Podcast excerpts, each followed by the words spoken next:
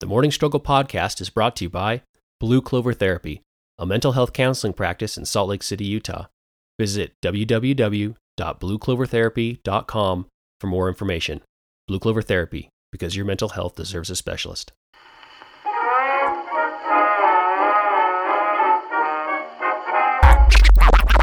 Activate.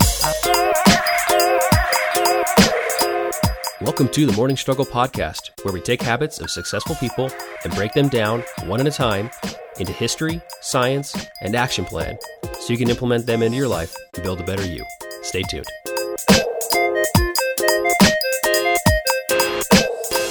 I'm so sick. Yeah, you're a little sick. So But- pounding the cough medicine. Yeah. Which makes you a little weird, even the daytime stuff. Yeah, Yeah. a little weird. Well, Stop it. well, good morning. Good morning. Welcome to the Morning Struggle podcast. I'm Ty. I am Jesse. Thanks for joining us today. Uh, today we're talking about Instant rich. instant rich. Mhm. Disclaimer: like all of our money stuff, I'm a slow money guy.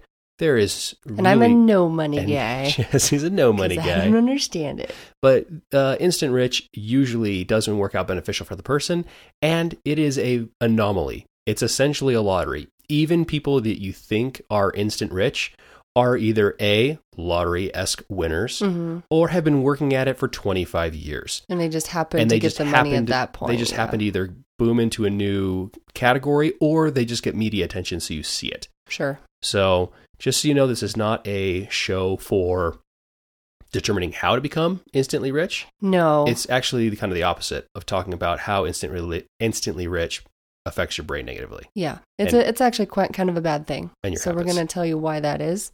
Okay, And then we're going to tell you what to do in just in case. just in case, I got a quick story oh my gosh. Hear Tell the story? Yes. for my instant rich ambitions. hmm And this is usually what, what happens, I think, to most people. Yeah. So I was in college, Mhm. and myself and Luke Hanley, one of my best friends, Oh, Luke. decided to drive to California in an Mhm. old Jeep Cherokee that I had.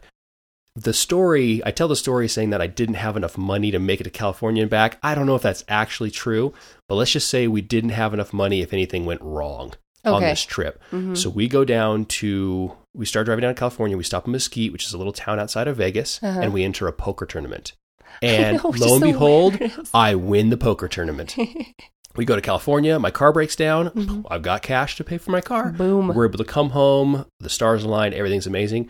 So we think we're poker players now. So the next weekend we drive out to to uh, another Vegas city, Wendover, outside of Salt Lake City, about an hour outside, Uh-huh. and we enter a poker tournament. And we I had a big like Lincoln Continental, which is like a Chrysler New Yorker, you know, like the big leather couch so you felt cool. boat. So we felt cool, but it, it was like a full tank of gas to get out to Wendover, which is an hour away. Uh-huh. So we, we sit down at the tables.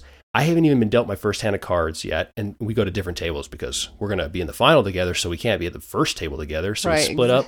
I get a little knock on my shoulder. I look, turn around, and Luke says, "I'm out. I'm going for a walk in the desert." I was like, "He's out. I don't think anybody's even gotten cards yet. Like, did he make a side bet before we started?" So anyway, uh, I get my first my, my first pair of cards. I think I folded, and then my second one, pair of kings. Psh, I'm all in. I'm Yeah. all in. This is going to be easy. Person next to me, pair of aces, wins. I go for a walk in the desert too.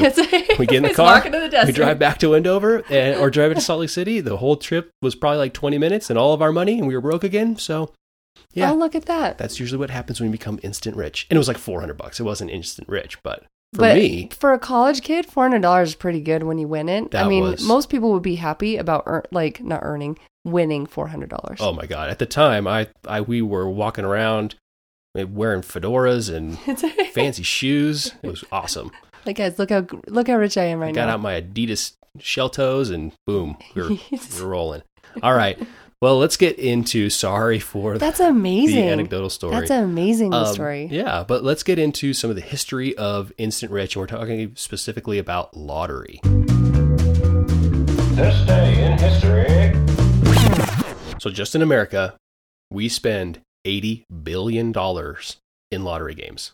Oh my god. Okay. So the and this disproportionately affects the poor or less well off because they spend a higher amount of their salary on, lottery tickets. games. Yeah. So it's not it's not the most like ethically you know sound practice, but at the same time it's one of the only taxes we have that's voluntary. Oh, because oh, that's a good point. Yep, yeah. because in, just in the U.S., most of the money, about sixteen point seven billion, went to education. uh huh. Two and a half billion went to state general funds. One point three billion was spent on social programs for the whole. Oh, like homeless. p- so Powerball funds education.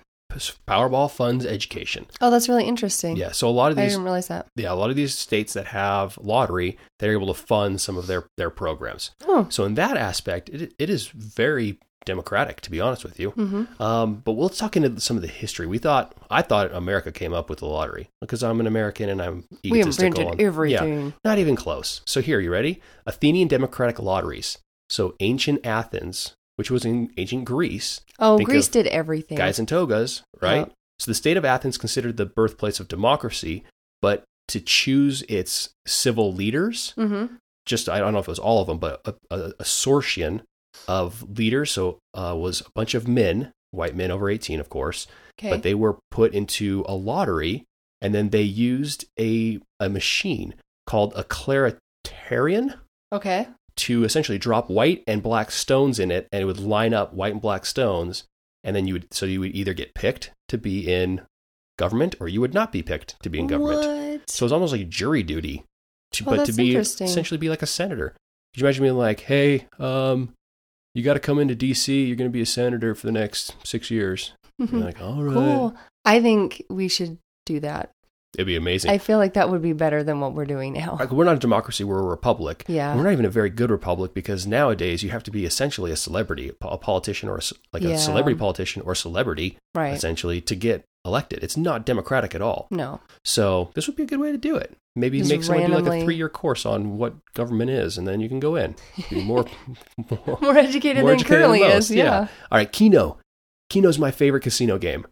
Did you know it was invented 2,000 years ago in the um, Han Dynasty era China? What? I had no idea. Yeah, so China decided to, it was called Baj Payo, probably mispronounced that, but the white pigeon game or white pigeon ticket.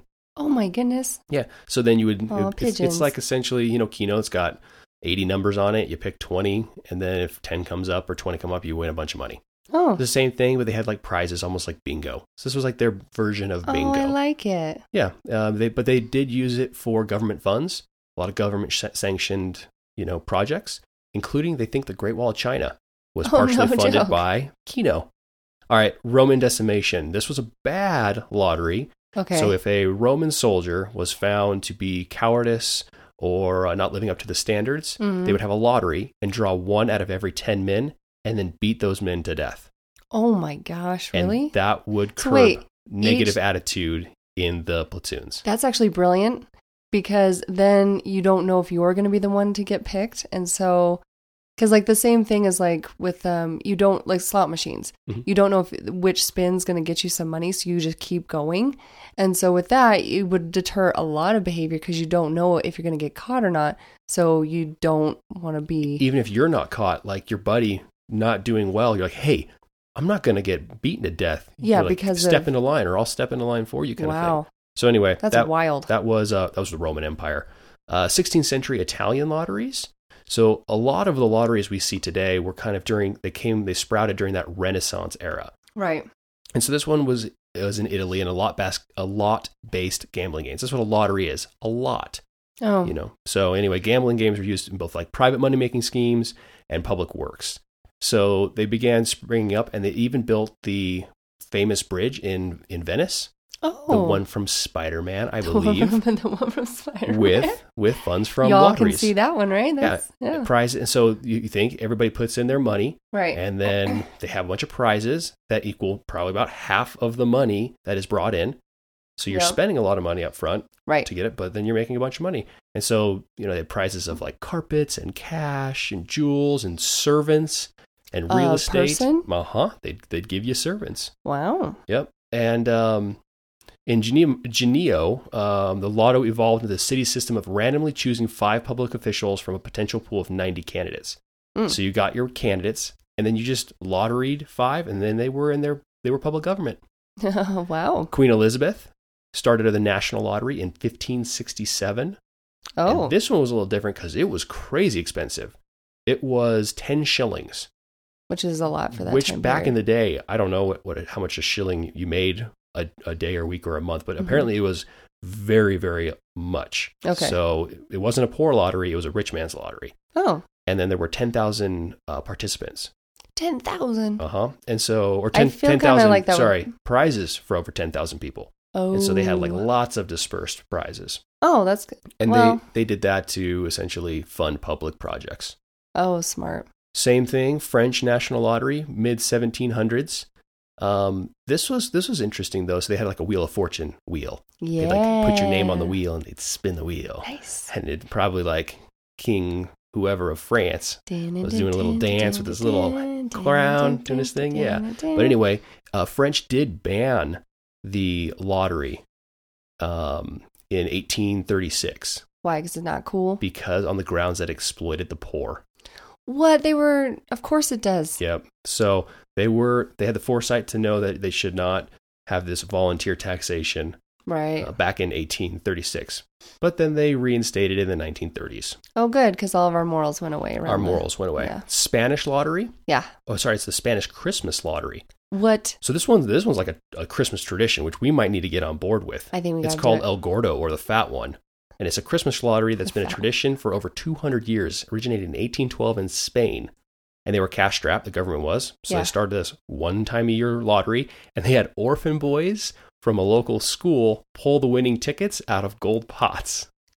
And to this day, they still use students from a boys' home to pull the tickets Do the boys out of golden pots. snacks or something? I don't know what they get, but That seems like the worst Yeah. way to do that, but okay. but prizes equaled 2.5 billion dollars. okay, that's nuts. So that's a lot. That's like more than most Powerball or all Powerball. Well, I think Powerball's gotten there. But anyway, that's a lot of money. Wow. The last one, the Louisiana State Lottery Company.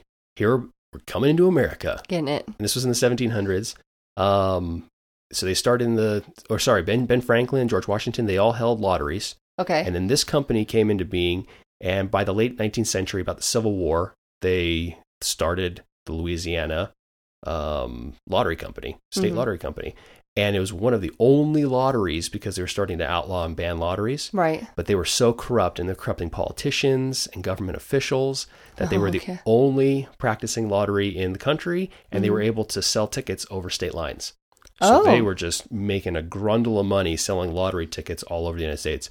And then the government stepped in and said, you can't sell lottery tickets over state lines. Oh. And that's why we can't like mail in order Powerball from Idaho.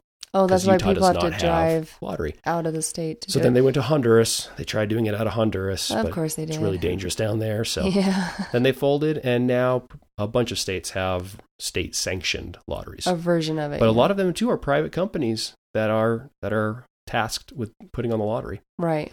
So I wonder how corrupt it is at this point.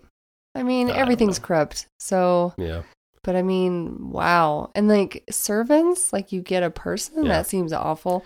So- Although it's this idea of like possibly winning, like possibly you get you to get to take home a two billion dollar prize or whatever. right. It's exciting. Yeah. That's what that's why lotteries work. That's why they're successful. Right. So my recommendation is play the lottery as much as you can. No, no, don't. That's so. Is that what we're talking about no, today? is that what I'm you want to be instant rich. You play the lottery at least three times a day. Oh my gosh, stop it. No.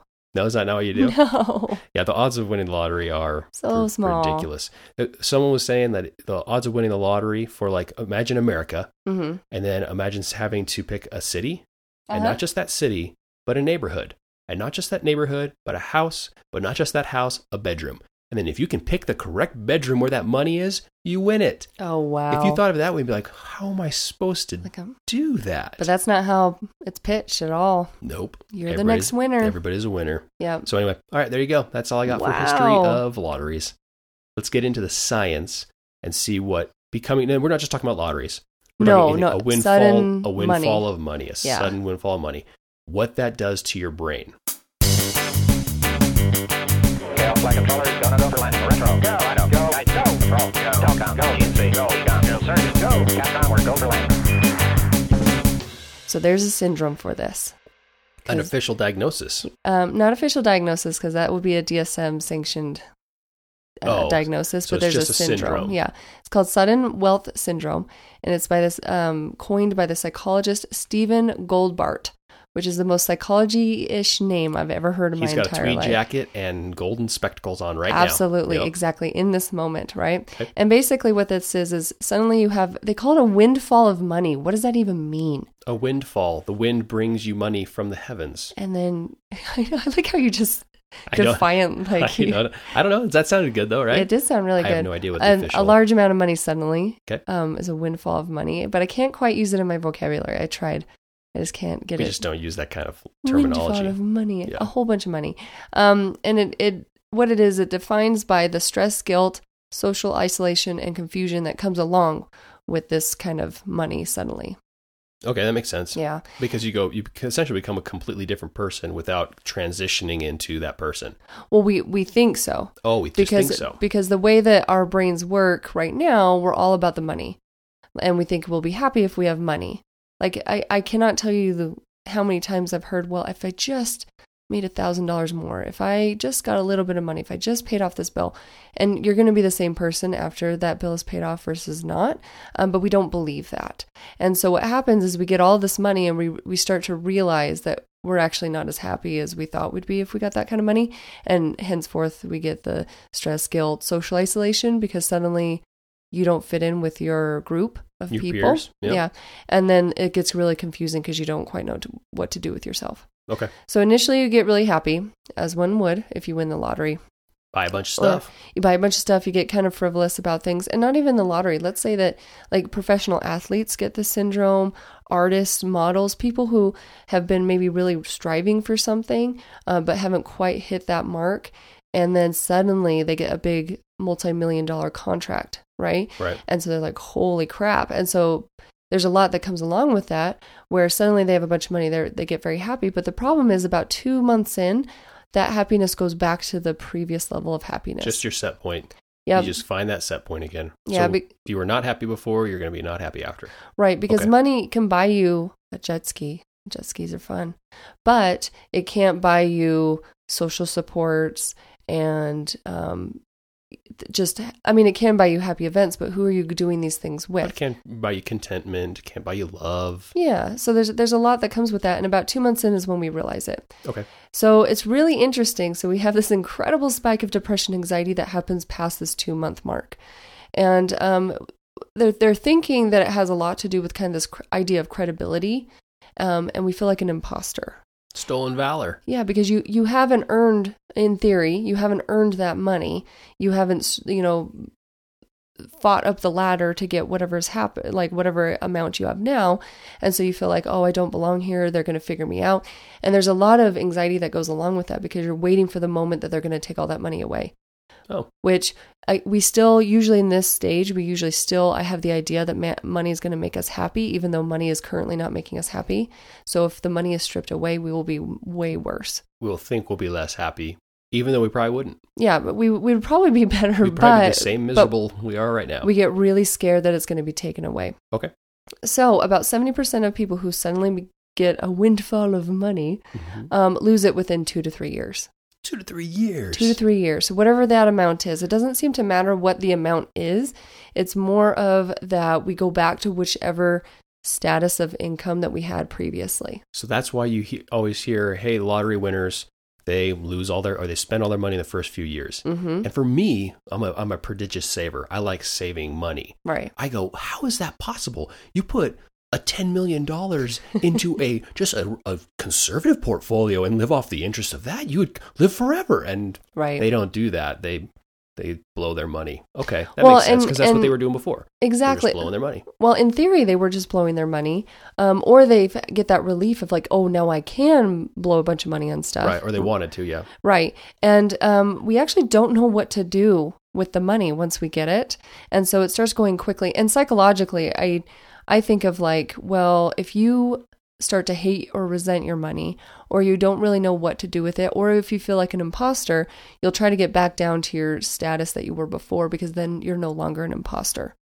Oh, okay. right? So if you spend all your money within two to three years, suddenly you're not an imposter anymore and you go back to the way the status was, right? Right. Um, high profile lifestyle. Typically, with like athletes, artists, models, and all of that, there's expectations of what the high lifestyle is. So they're buying Bugattis and mansions in Miami. Yeah, they but they get a new house, they get a new car. It's the same thing that happens when people get a uh, raise or they hit a new position. Let's say you become a CEO of something. You're not going to stay in your little house, right? Right. You're going to get a bigger house. You're going to get a nice car. You're going to send your kids to private school or whatever, and it, it- you're going to hit all of these marks, thinking that that's what you have to do. When in actuality, you don't have to do any of those things, Nope. right? But that's what we I think has to happen. And NFL players are a good example of this, where the idea is like, well, you're making how much does an NFL football player make? Do you know? Um, I don't know. I don't know what league minimum is. Maybe three hundred and fifty thousand dollars a year. Maybe five hundred now. I don't know what it is. but then you have like the millions. You have guys making so a millions of dollars. disproportionately small amount of football players make those big money contracts. Oh, okay. Most of them play for very little money in comparison. Still a lot of money. yeah, three fifty still. Yeah, um, but you know the the ten or twenty or hundred million dollar contracts, those are far and few between. But I think everybody tries to live up to. Hey, so and so is making fifty million dollars a year, and they bought a giant, awesome Rolex. I'm buying a giant, awesome Rolex. Yeah, and so th- this high high life or high profile lifestyle um, is really interesting because seventy eight percent of NFL players who run completely out of money who have retired in one to two years, usually less than two years, they'll So, lose so after they all retire, their money. After they retire, within one to two years, they lose all of their money. Yes. Yeah, I which is that. completely wild. And then they have to find a new career of some kind because if they're not playing football anymore, they're not playing football anymore. And then, I mean, it's just a dance because suddenly now you have this big house you can't afford and you have this lifestyle. And usually you have set up people around you because what happens, and it's really sad to, to see, is that let's say you get a big windfall of money, you also, it comes along with people. They want they want Yeah. they're the little the little fish, the little sucker fish that Yeah, just one a little that, bit. that suck off the shark. Because if you don't actually know what you're going to do with your money, you're more likely to just give it to people when they ask it because oftentimes they'll have created some sort of emotional connection with you. So um, So that's where you see the entourages. you see the entourages, you see, um, and a lot of them maybe they're actual buddies. I don't know, but like uh, family members. T- um, really, I mean, and it's really sad to see that family members who, if you're both in the same economic status, and then suddenly you move bump up an um, SES, then oftentimes you'll see family members. Um, who will try to at least get a little bit of your money Right. to bring them up in their SES as well. And then you feel uncomfortable with your money, and so you want to bring them along. Therefore, you'll buy them houses, cars, whatever, and to try, try to bring their status up so you feel less like an imposter. And before you know it, you're funding four different households in a really glamorous lifestyle. And then obviously, then you run out of money. And so, and then they talk about like, you know, the gold diggers and such coming in and um the N- that's a big NFL thing.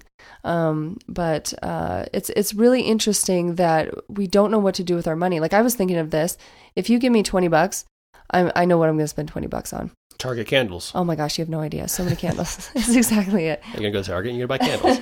but if you gave me a thousand dollars and you said this has to be invested in some way You I would- invested in candles I would invest in oh, I, I would have no idea what to do or a candle company. Well, no, but but really, well, maybe, but no, but honestly, like if if you're like, okay, so this has to go into retirement, I would probably just put it in a savings account, Sure, and make no money on it, and it would not and it'd be exactly a thousand and- dollars when I was ready to retire. I I would have no idea what to do with it. Now, you, on the other hand, take care of all of our retirement and stuff, so you know exactly what you would do with literally ten dollars.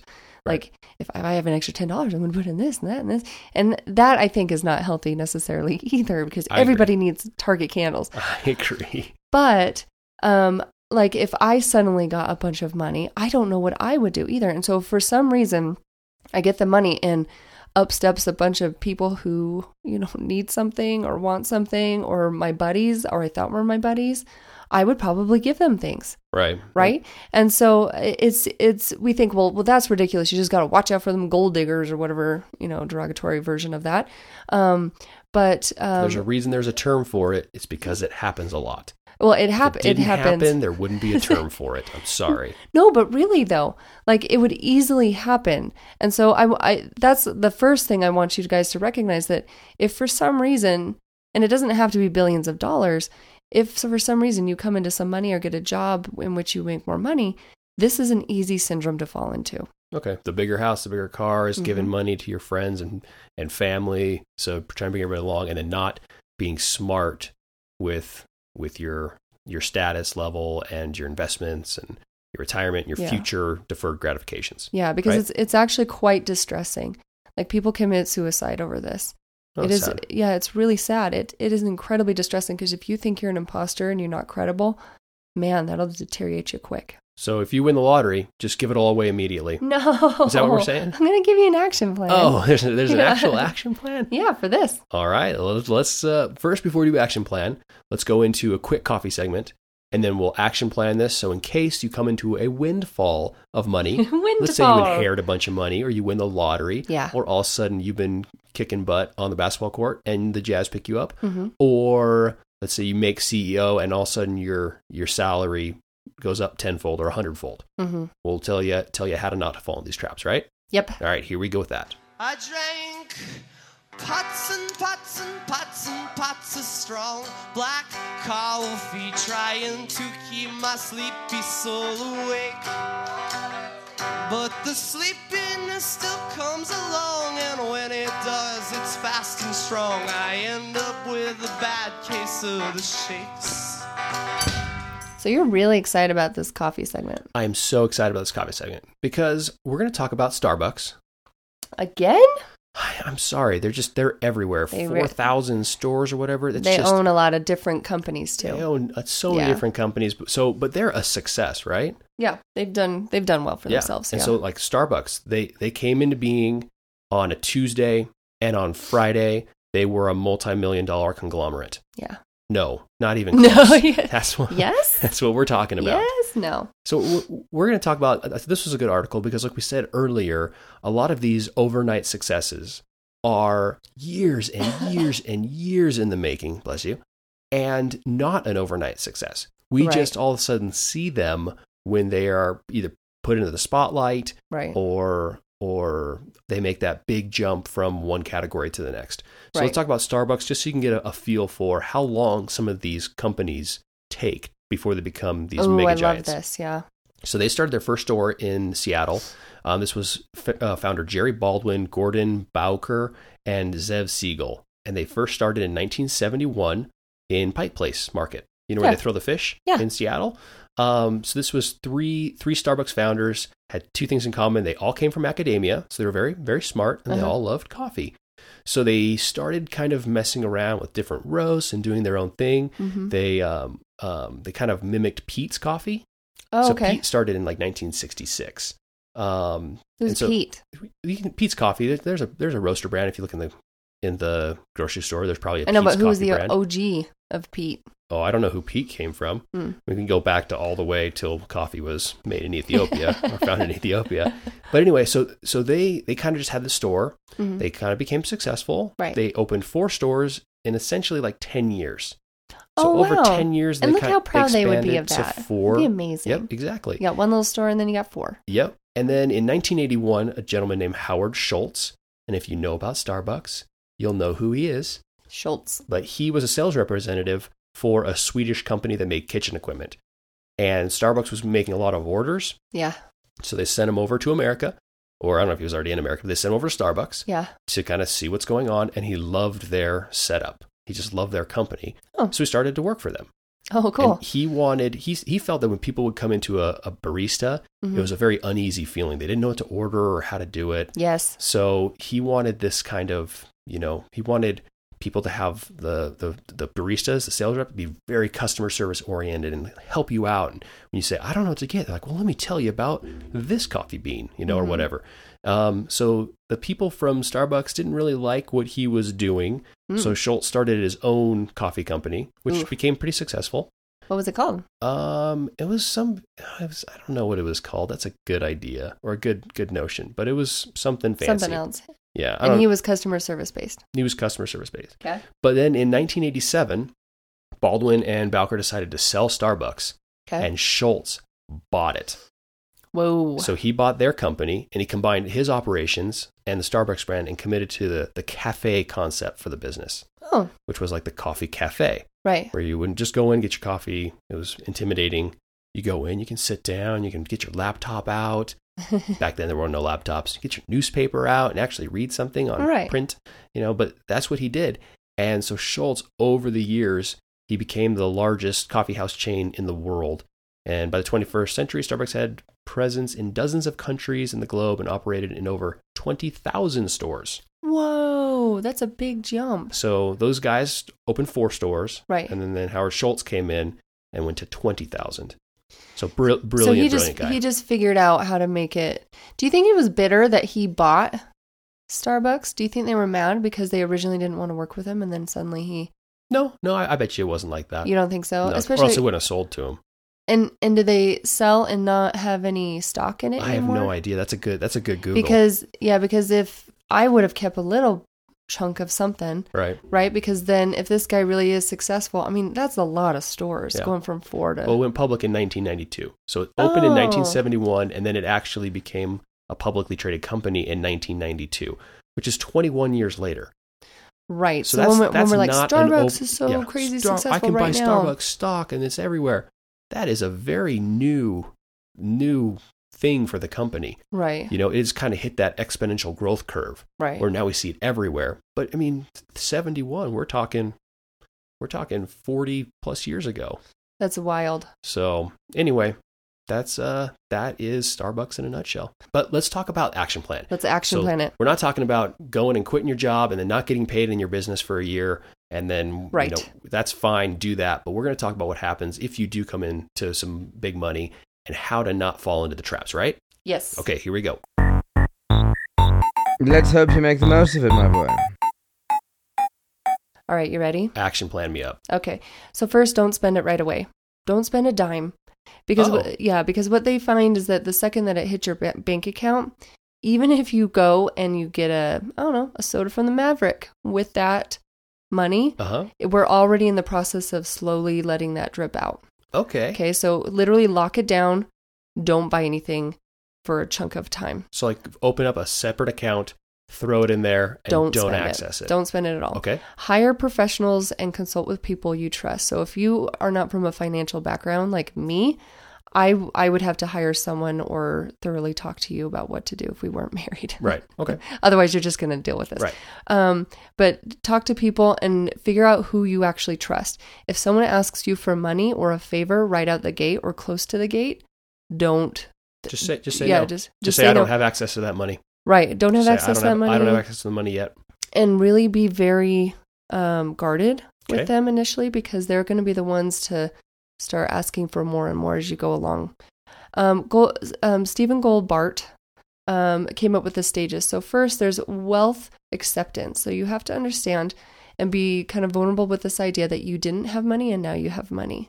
Okay, and and understand that you're going to need some limits. That you can't just go spend a bunch of money um, and what that actually looks what that lifestyle actually looks like and is it sustainable so this the idea that yes now i am wealthy what does that life actually look like compared to the chunk of amount of money i have? Can i live on that? And so on and so forth. And, And that's, that's, where, where an accountant and a financial advisor come into play. yes and and make sure they're good at their job so that you can literally live on this for the rest of your life. Because if you get a large sum of money like that that's how you should look at it. Because if you have no other way of continuing that windfall then it is only a one-time deal right Right. and so that's where you get your accountants and you have to sit there and you have to be vulnerable with those people and be like i was struggling to buy groceries and now I can go buy the nicest dinner in town. So please tell me how to kind of gauge this. I also want you to include a therapist in this process because everybody has an idea of money. I know that my idea of money is way different than your idea of money, and we both struggle and butt heads with that. And so, being able to talk to a therapist or um, a social worker, um, someone about it, and being like, I actually hate money. When I grew up, I hate money, and now suddenly I have a bunch of it, so now I hate myself.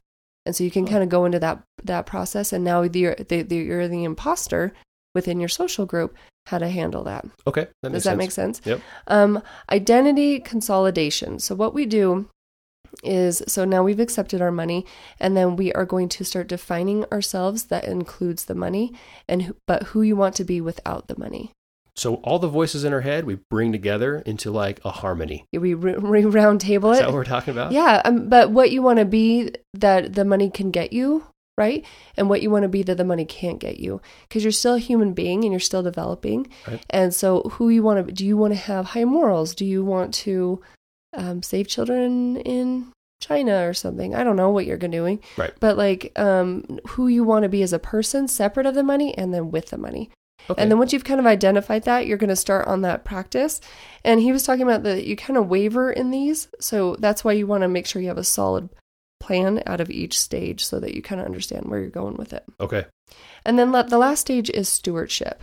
And this is kind of that wise old man idea where you recognize that you have the money, it, everybody understands what it means for them, but then how is it going to help other people? Right? And what you can do to make the world better because you got this really beneficial situation. So now you can help other people. So you're given a gift, now you bestow onto others. Right. And it doesn't have to be gifts of money. And this is this is the problem where you I don't want you handing out your money to your family members or the people who have suddenly shown up. Um, I want you to really think hard about the money, what you're going to do with it, and how it can be the most good per dollar that you're you're doing, and then personally invest in it as well. Because anybody can throw money at anything, but if you're going and also volunteering at whatever And organization, that'd be nice because maybe you get a windfall of money. You don't have to work anymore. So now you can go volunteer at whatever organization that you love. right? And that is way better than dropping a bunch of your cash on there. It's showing up every day and making a better impact. Exactly. And that with that stewardship, you want that money to last because you want to continue to fund those things. Right. So that means that you are not going to outspend yourself and you're very wise with what's happening and you, you tend to get a global view instead of just me, me, me, or I get a me and my own kind of vibe. It's what am I going to do for everyone? Global idea. Which is what much more re- rewarding. Absolutely. And that's probably why when you have the me, me, me, I just won the lottery, you probably get pretty depressed like we were talking about. Right, okay, exactly. That makes sense. And to be honest, you can you can do this now. Even if you don't have a windfall of money, you can uh, at the very least understand where you're at with money and Oh, that's a good tip. yeah. So where you're at with money and go through these different steps. So wealth And who ex- you want to be as a person separate from your money, Yes. and then how the money you have now can help achieve those goals. Right, exactly. So even though like if you win the lottery, congratulations, thanks for listening to the podcast.